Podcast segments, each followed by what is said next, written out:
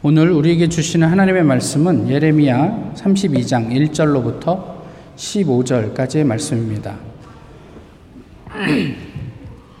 구약 성경 예레미야 32장 1절로부터 15절까지의 말씀을 이제 봉독하겠습니다. 유다의 시드기야 왕 열째 해, 곧 느부갓네살 열여덟째 해, 해에 여호와의 말씀이 예레미야에게 임하니라. 그때에 바벨론 군대는 예루살렘을 에워싸고 선지자 예레미야는 유다의 왕의 궁중에 있는 시위대 뜰에 갇혔으니 이는 그가 예언하기를 여호와의 말씀에 보라 내가 이 성을 바벨론 왕의 손에 넘기리니 그가 차지할 것이며 유다 왕 시드기야는 갈대아인의 손에서 벗어나지 못하고 반드시 바벨론 왕의 손에 넘겨진 바 되리니 입이 입을 대하여 말하고 눈이 서로 볼 것이며 그가 시드기야를 바벨론으로 끌어가리니 시드기야는 내가 돌볼 때까지 거기에 있으리라. 여호와께서 이와 같이 말씀하시니라.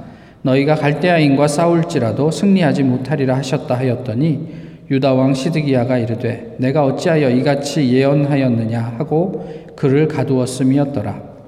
예레미야가 이르되 여호와의 말씀이 내게 임하였느니라 이르시기를 보라 내 숙부 살룸의 아들 하나멜이 내게 와서 말하기를 너는 아나돗에 있는 내 밭을 사라. 이 기업을 물을 권리가 내게 있느니라 하리라 하시더니 여호와의 말씀과 같이 나의 숙부의 아들 하나멜이 시위대 뜰 안 나에게 와서 이르되 청하노니 너는 베냐민 땅 아나돗에 있는 나의 밭을 사라. 기업의 상속권이 내게 있고 물을 권리가 내게 있으니 너를 위하여 사라 하는지라.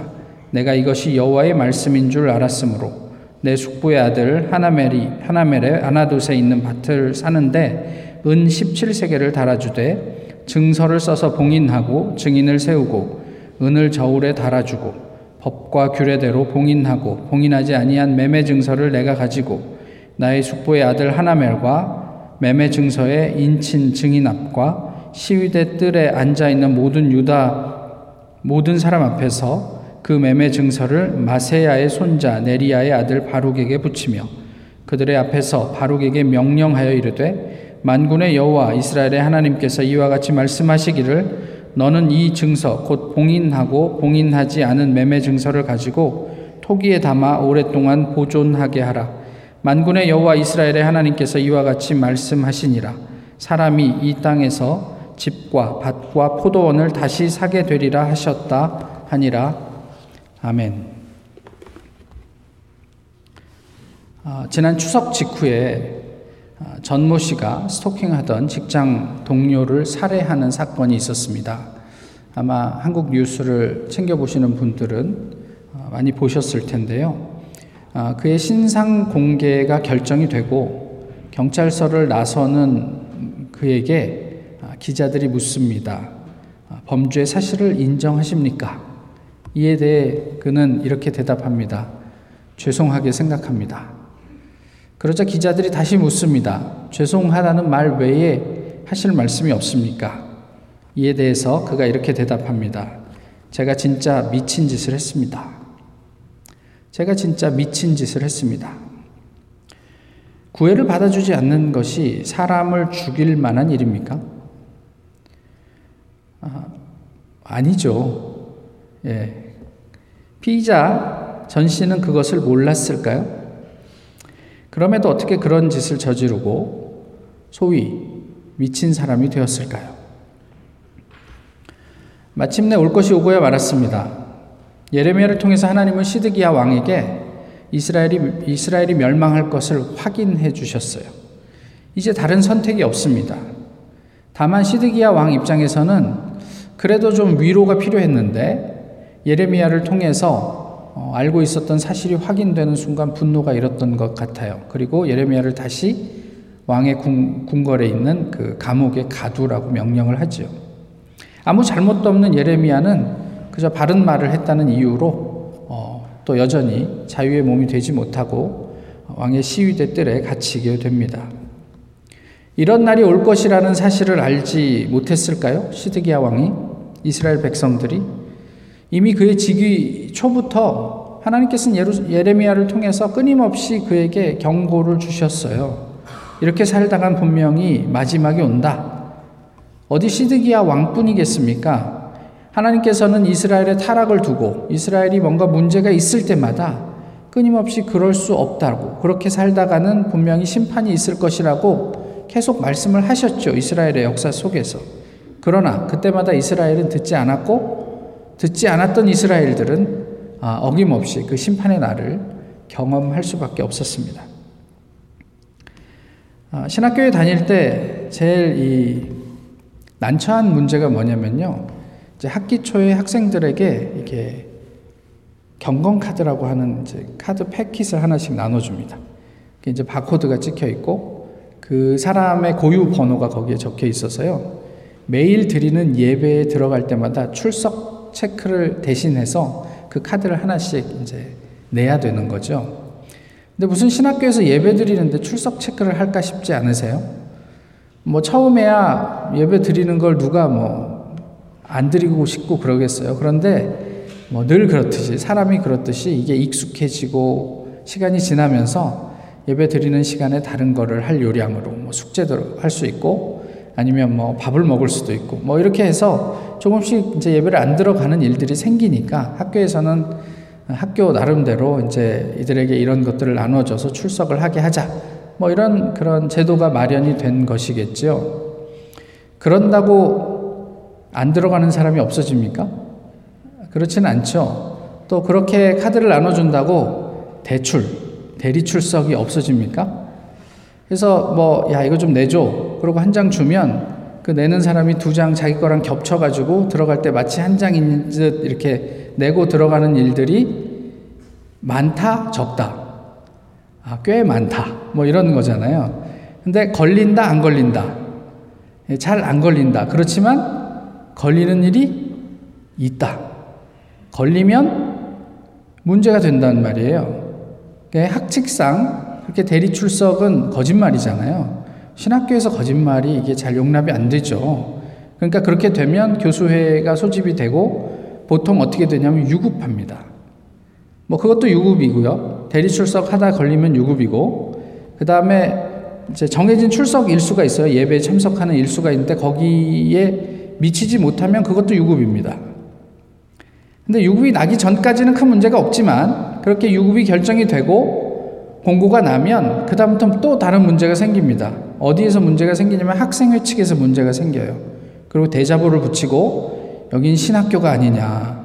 하나님의 사랑을 배우고 가르치는 곳인데 어떻게 이렇게 인자와 자비가 없냐. 뭐 그렇게 대출 한 번 했다고 이렇게 유급을 시키고 뭐 이렇게 무자비하냐. 뭐 이렇게 하면서 이렇게 비난의 글이 올라옵니다. 유급을 당한 학생들, 또 학생의 임원들이 대출이나 출석 일수 미달이 유급에 해당한다는 사실을 몰랐을까요? 알았죠. 잘 알고 있죠. 그런 어, 전통들, 역사들이 계속 전해져 내려오니까 모르지 않습니다. 다 압니다. 그럼에도 불구하고 그들 왜 그런 일을 할까요? 자신에게 불이익이, 되, 불이익이 되기 전까지는 그런 일이 없겠지, 뭐 이런 생각하면서 하는 걸까요? 어쨌든 알고 있음에도 불구하고 왜 그런 일을 할까요?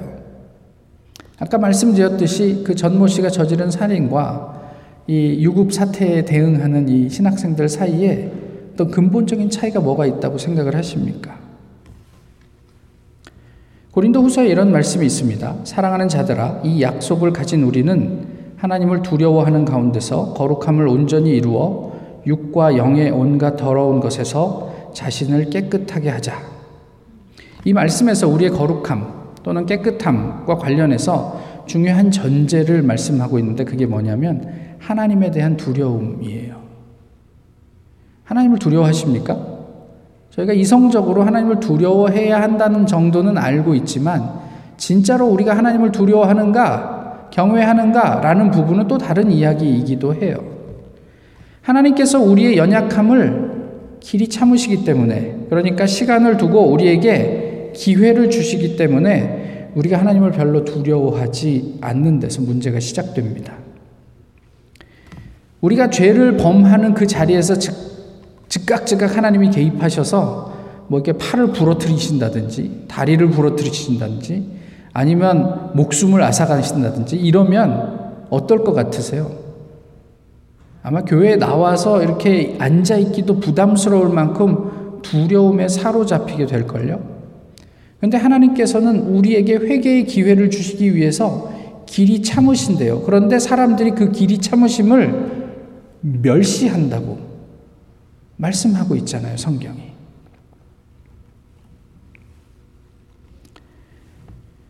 이제까지 괜찮았으니 이번에도 괜찮겠지.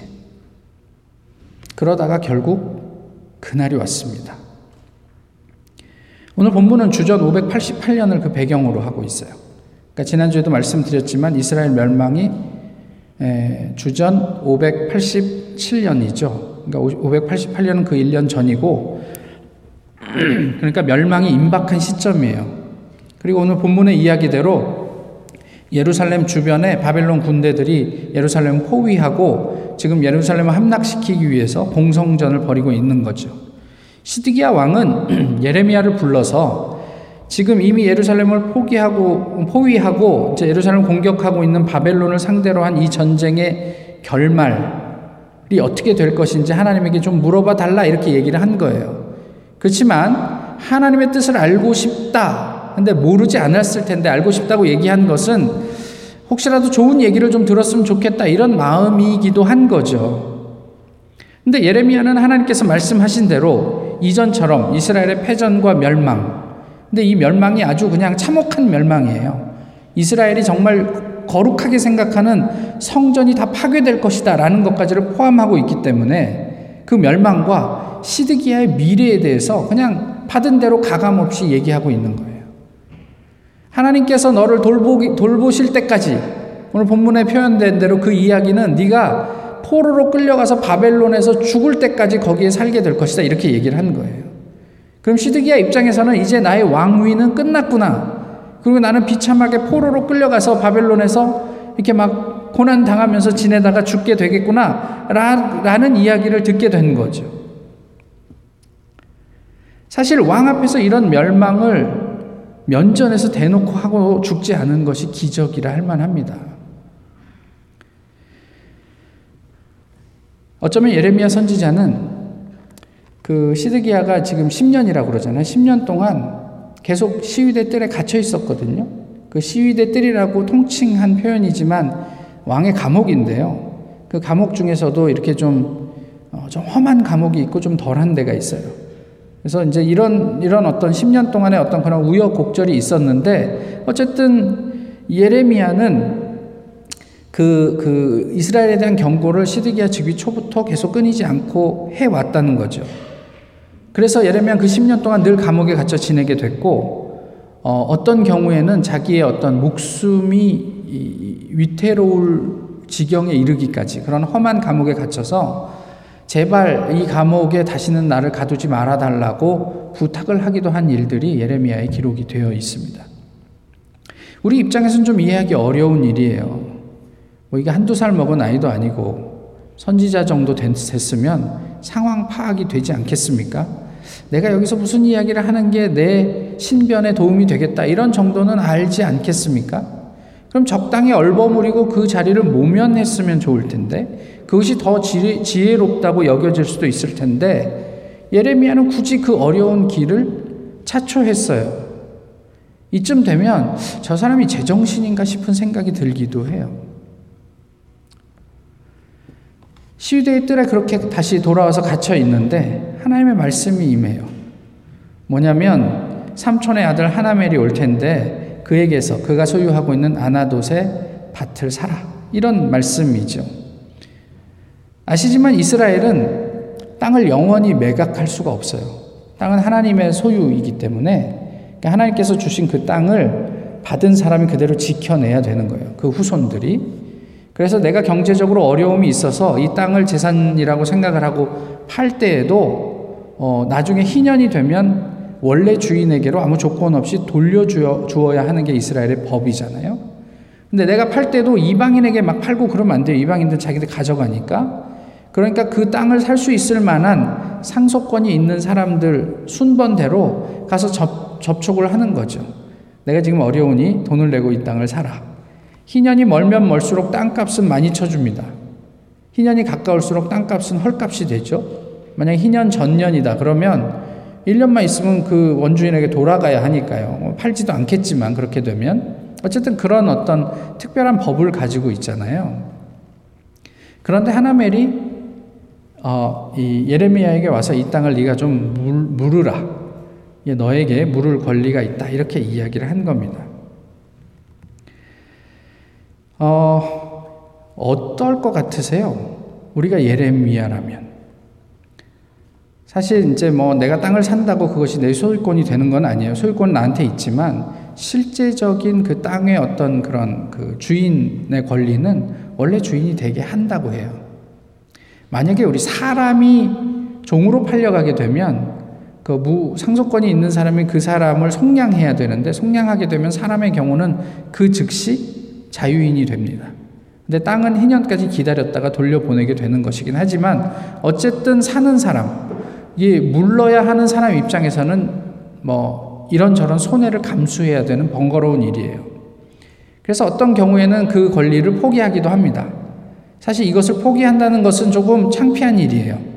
내가 당연히 마땅히 감당해야 할 그런 것들을 감당하지 않는다는 의미이기 때문에 그래서 많은 사람들 앞에서 나는 그런 못난 놈입니다. 라는 것을 인정하고 그 다음 권리 있는 사람에게 넘겨주어야 되는 거죠.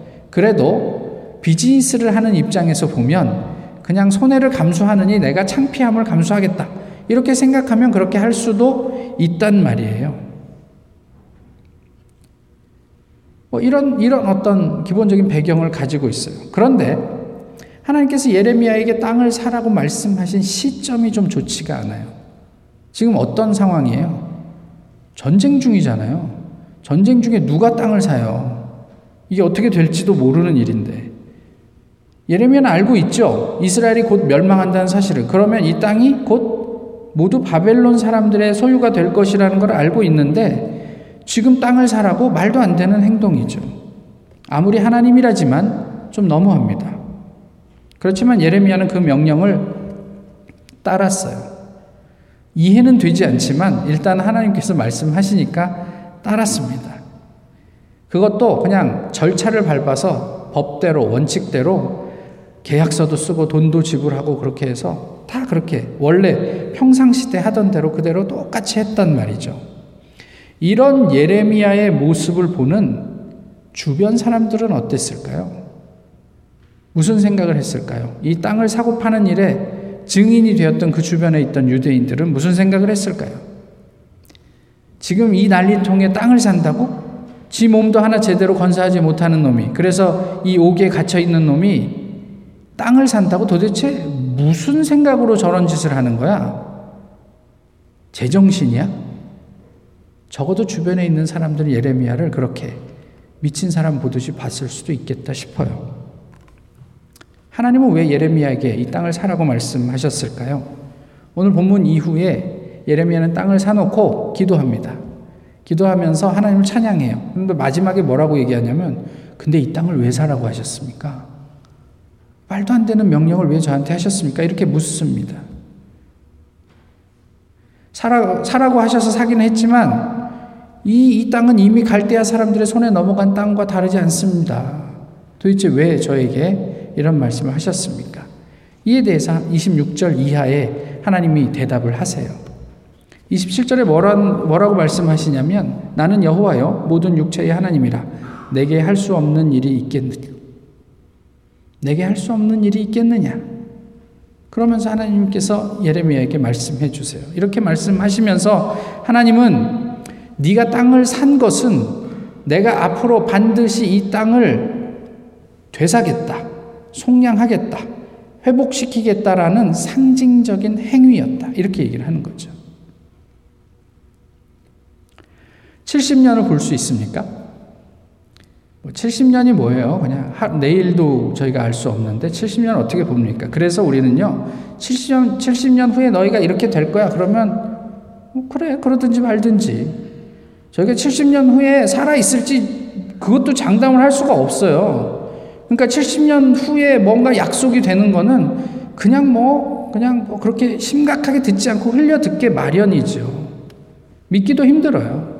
기후 위기도 그래요. 기후 위기에 대해서 뭐 이런저런 경고가 있고 사람들이 많이 이게 큰일 난다 이런 얘기해도 저희는 적어도 이렇게 생각하지 않습니까? 내가 살아있을 동안엔 괜찮을 거야. 뭐 이런 생각해요. 우리 자식들에게 좀 미안하지만 그건 그들이 감당해야 될 몫이지. 또 하나님이 어떻게 하시겠지? 우리 사는 동안 큰 불편 없으면 뭐 이렇게 생각하면 그거 이게 회복되기가 쉽지가 않습니다. 교회도 마찬가지예요. 제가 작년에 달라스에 갔을 때 달라스도 그렇고 아틀란타도 그렇지만요. 한인 커뮤니티가 예, 지역이 팽창하면서 이렇게 움직이잖아요. 그러면 교회들도 따라 움직입니다. 그냥 그래야 교인들이 유지가 되거든. 멀리까지 교인들이 안 오니까 요즘엔. 또 어쩌다가 뭐 한인들이 많이 모여 있는데 교회를 찾지 못해서 외곽 지역에 교회를 했던 교회가 한인들이 그쪽으로 움직이면서 갑자기 이렇게 교인들이 폭발적으로 증가하는 뭐 이런 일들도 경험하게 되고 그런데 그럴 때마다 항상 문제가 되는 교회는 뭐냐면 그 지역에서 제일 오래되고 큰 교회입니다. 왜냐하면 교회 덩치가 있잖아요. 이미 교회를 뭐 멋지게 지어놓고 어, 거기서 신앙생활을 하고 있었는데 자꾸 한인들이 사는 지역이 교회로부터 멀어지니까 교인들이 자꾸 가까운 쪽으로 빠져나가고 이러니까 위기의식을 느끼고 우리도 교회를 움직여야 하지 않냐, 이사해야 되지 않느냐, 뭐 이런 이야기를 하면서 자꾸 이렇게 분위기도 안 좋아지고 하잖아요.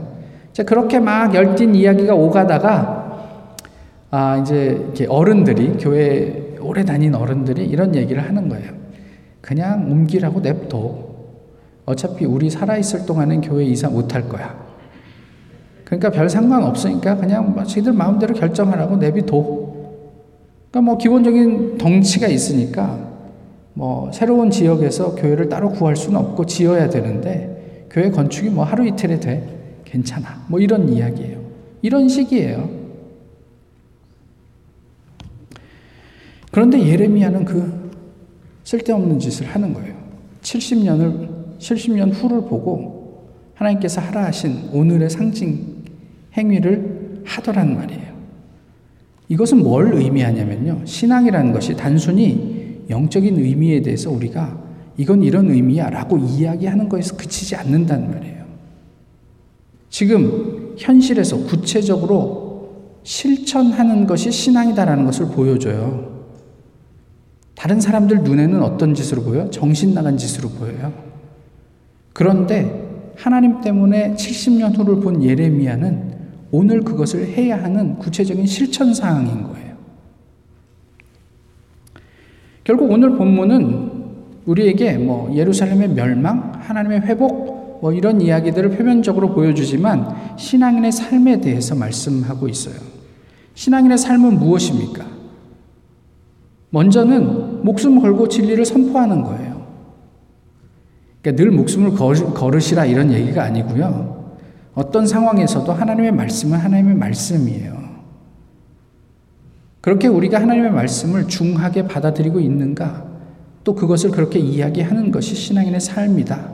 이런 이야기를 해주고 있고 다른 하나는 이해할 수 없는 또는 내가 하기 싫은 일, 일도 하는 것 이것이 아, 신앙인의 삶이다라는 것을 보여주고 있는 거예요. 결국 정리해 놓고 보면요. 하나님과 더불어 미친 사람이 되는 거죠. 미치다고 표현해서 그렇지만 이게 늘 부정적인 표현으로만 쓰지는 않습니다. 그죠? 쟤는 공부에 미쳤어. 이건 긍정적인 이야기죠. 그죠? 세례 요한 어떻게 상상을 하세요? 저희 입장에서 세례 요한은 훌륭한 아, 신앙인이니까. 그렇지만 그의 몰골을 생각해 보세요. 머리도 감지 않고, 아, 머리 감았을 겁니다. 그때 당시에 사람들이 목욕을 아주 자주 했으니까. 근데 입고 있는 옷이 약대털 옷이고, 메뚜기하고 석청을 먹고 살았대요. 메뚜기 한 번도 안 먹어보신 분이 여기 더 많으시잖아요. 뭐 무슨 맛으로 메뚜기를 먹겠어요? 맨날 꿀만 먹고 살아라 그러면 사실 수 있겠어요? 얼마나 잘 가공을 해갖고 그 가죽 옷을 입었겠어요. 뭐 요즘 무스탕 입고 다니듯 입었겠어요? 그냥 남들이 보면 정신병자예요. 그런데 그는 그런 삶을 살았대요. 그리고 광야에서 하나님 나라를 전했대요. 어떤 이유에서인지 모르지만 많은 사람들이 그 말씀에, 그가 전하는 말씀에 반응해서 하나님 앞에 자복하고 회, 세례를 받았대요. 그게 성경이 전하고 있는 이야기란 말이에요. 이사야는 어때요? 날 하나님께서 갑자기 나타나셔가지고, 야, 너는 이제 빨가벗고 3년 동안 돌아다녀라. 이렇게 얘기를 하세요. 만약에 우리에게 하나님께서 그런 요구를 하신다면 그러실 수 있겠어요? 저보고 빨가벗고 3년 동안 이 샴페인에서 생활해라. 그러면 할 수 있겠어요? 집에서나 있겠죠. 밖에 나올 수는 있겠냐는 말이에요. 그렇지만 하나님의 요구는 벗은 몸과 벗은 발로 네가 3년 동안 너의 일상을 그대로 감당해내라. 이런 말씀이었어요. 그러면 어떻게 하시겠어요? 왜요? 뭐 때문에요? 이렇게 질문하시지 않겠어요? 내가 다 생각이 있어서 그러니까 그렇게 해달라. 이사야는 어떻게 했대요? 그렇게 했대요. 적어도 그 3년 동안 이사야가 요즘 시대로 하면 정신병원 안 끌려가면 다행입니다. 예레미야도 그랬대요. 이게 오늘 본문의 이야기예요. 그런데 궁금해요. 무엇이 이들로 하여금 이런 삶을 살게 했을까? 도저히 이해할 수 없는 하나님의 어떤 명령에 도대체 이 사람들은 뭐 때문에 나랑은 좀 다른 삶의 어떤 선택을 하면서 살았을까? 인간이기 때문에 불편했을 텐데, 힘들었을 텐데, 괴로웠을 텐데, 미쳐야 미칩니다. 여기서 미치다는 말은 둘이 다른 단어인 건 아시죠? 눈치채셨어요? 제가 미친 짓을 했습니다. 왜 이렇게 미쳤을까? 이 미치다라는 게 무슨 의미일까? 제 생각엔 두 가지 의미가 있는 것 같아요. 향하는 곳이 달라요. 제가 미친 짓을 했습니다라고 고백한 그 전시에 미친 것은 어디를 향하고 있냐면 자기 자신을 향하고 있어요. 너 나에게 모욕감을 줬어. 내가 너를 참을 수가 없어. 자기에게만 집중하고 자기의 감정이 극, 자꾸만 뭐 이렇게 막 확대되고 하면서 상대에 대한 이성적이지 않은 분노가 생기고 그리고 그를 죽음에까지 내몰 수밖에 없는. 그래서 이런 미침은요 누구에게도 도움이 안 돼요. 자기 자신에게도 도움이 안 되고 피해자에게도 그 가족에게 주변에 있는 누구에게도 상처만 줄 뿐 도움이 되지 않아요. 그런데 예레미야는 주변 사람들이 제가 좀 정신이 나갔구나, 미쳤구나, 그런 것과는 상관없이 그의 내면은 하나님을 지향하고 있어요. 하나님이 하시라니까 하는 거예요. 그러고 묻습니다. 왜 이걸 나한테 시키셨습니까? 아니, 내가 너희를 회복시킬 것이라는 약속에 대한 상징이야. 라고 하나님께서 답을 주시잖아요. 당장에는 어떤 변화나 의미 있는 어떤 뭐, 뭐, 효과가 나타나진 않지만 그렇지만 하나님에게 다 있는 사람, 거기에까지 다다라서 미쳐 있는 사람만 할 수 있는 정신 나간 행동처럼 보이는 그 일이 나중엔 결국은 온 세상을 구원하는 일이 되더란 말이에요. 예수님은 그래서 십자가 위에서 죽으셨다. 성경은 우리 그렇게 얘기하세요. 아, 올해 중반에 교회를 떠나 있는 시간 동안 많은 목회자들을 만났습니다. 그런데 저희 교회만큼 행복한 교회가 없어요. 그러니까 제가 모든 목회자를 만난 게 아니니까 아, 이 세상에서 우리 교회가 제일 행복하다 이런 얘기는 못하겠지만 적어도 제가 만난 수많은 저와 같이 신학교를 다니고 또 이렇게 저렇게 연결된 목사님들 중에 저희 교회, 만한 교회를 찾아보기가 쉽지가 않습니다. 그럼에도 불구하고 목회자로서 때때로 느끼는 무력감이 있어요. 그래서 은퇴한 목사님들이 제일 부러워요, 요즘에. 야, 어떻게 앞으로 20여 년을 더 이 자리에서 버티고 저렇게 아름답게 은퇴를 하셨나. 저 힘이 어디서 나오나. 뭐 이런 생각들이 있어요. 왜 그럴까요? 저희 교회도 그렇지만 저희 교회를 포함해서 요즘 현대 교회들은 행복하다고 얘기하긴 하는데 모험이 없어요. 기껏 모험이라는 게 해봐야 그냥 본당 리모델링 하느라고 돈 많이 쓰는 게 모험이야. 정말 이게 하나님 나라의 복음을 위한 일이다. 그래서 정말 우리가 거기에 뭔가를 좀 해보자. 이런 모험이 별로 없는 거예요. 그냥 작게 우리의 삶의 영역으로 축소시켜 보면 나를 불편하게 하는 사람들을 두고 우린 씨름하지 않아요.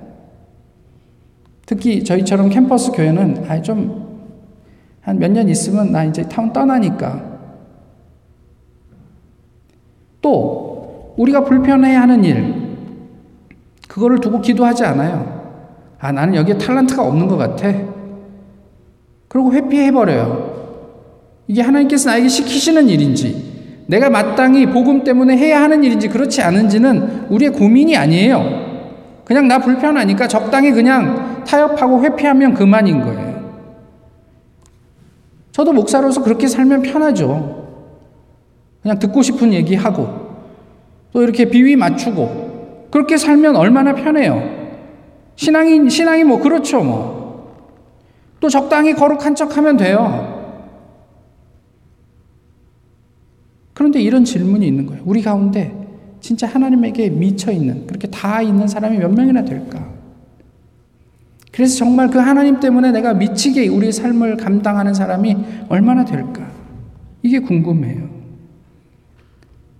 늘 받는 질문은 어디 어디가 제일 좋으셨습니까? 돌아다니신 지, 역 중에. 근데 저는 장소는 별로 그렇게 좋지 않아요. 뭐 장소야 다 장소죠. 물론 현장감이 주는 경험들이 있지만 정말 좋았던 것은 사람이라고요. 이스라엘에서 예루살렘에 갔는데 대부분의 선교사들이 거기 다 모여 있습니다. 아시는 것처럼 이스라엘은 학생 비자 외에 합법적으로 거기 들어갈 어떤 비자도 없어요. 비즈니스 비자도 없습니다. 그러니까 거기서 비즈니스 하고 싶은 분도 학교에 등록을 하고 학생으로 다니면서 비즈니스를 하세요. 여행사를 하든 뭘 하든. 그런데 한인들이 아무도 없고 누구도 가지, 가지 않는 그곳에 선교사가 있어요. 그런 분들하고 이야기하면 가슴이 뛰어요. 신분이 해결되지 않으니 예루살렘을 떠나지 못한다. 그런데 그분들은 하나님께서 저곳에 내가 해야 할 일이 있다고 하시니 내가 한번 가본다.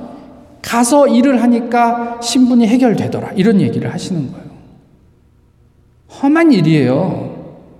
한국 사람 없이 부부가 아이들하고 같이 그냥 산다는 건 외롭고 힘든 일이에요. 근데 이게 하나님의 일이니까 내가 감당하지라고 하는 그분들의 삶을 보며 제 가슴이 뛰더라고요. 우리 교회에, 우리 신앙에 그런 모험이 있느냐 말이에요.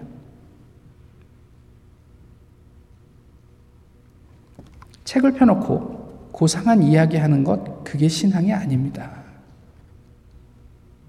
그것을, 그런 걸 삶이라고 이야기하지 마세요. 그냥 당연한 거예요. 크리스찬이라면 성경 읽고 하나님과 교제하는 게 당연한 거 아니에요? 그게 내가 이 땅 위에서 감당하는 삶의 전부인 것처럼 이야기하지 마세요. 그래서 그 음성을 듣고 우리는 무엇을 했는가? 어떤 똘끼를 보여주고 있는가?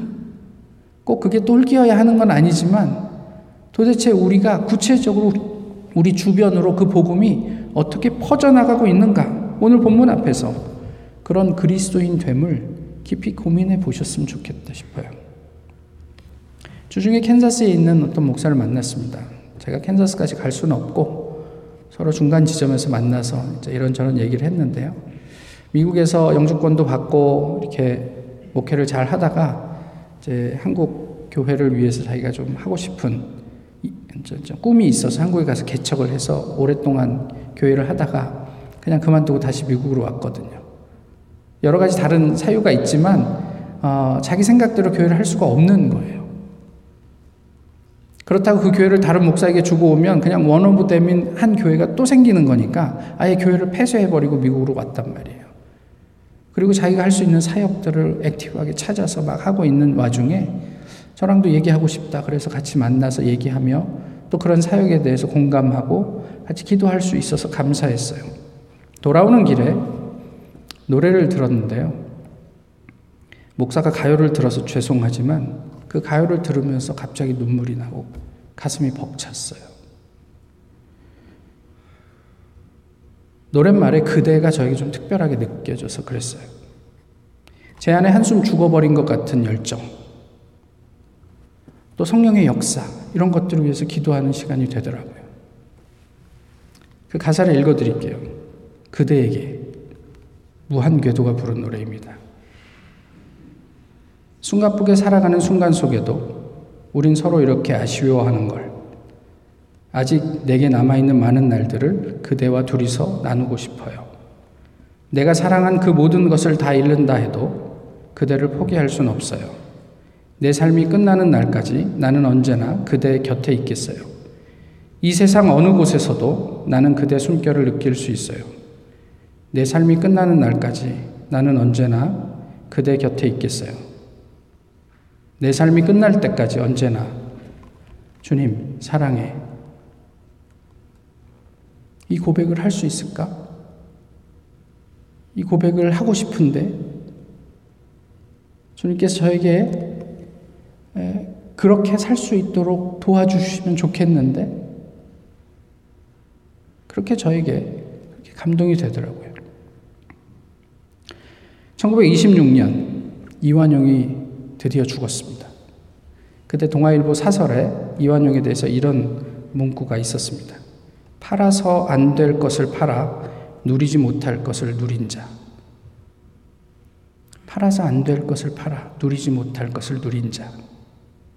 세상의 흐름과 풍조, 현재의 조건과 상황에 크게 구애받지 않고 하나님에게 온전히 닿아서 미쳐서 살아갈 수 있을까요? 예레미야처럼 사지 말아야 할 것을 사서 보지 못할 것을 보게 한 자로 이 시대의 예레미야로 우리가 또 살 수 있을까요? 하나님에게 미쳐 미친 듯이 살 수 있을까요? 희망은 그저 하는 낙관이 아닙니다. 하나님께서 섭리하신 미래를, 복음의 가치를 우리는 오늘 어떻게 보여줄 수 있을까요?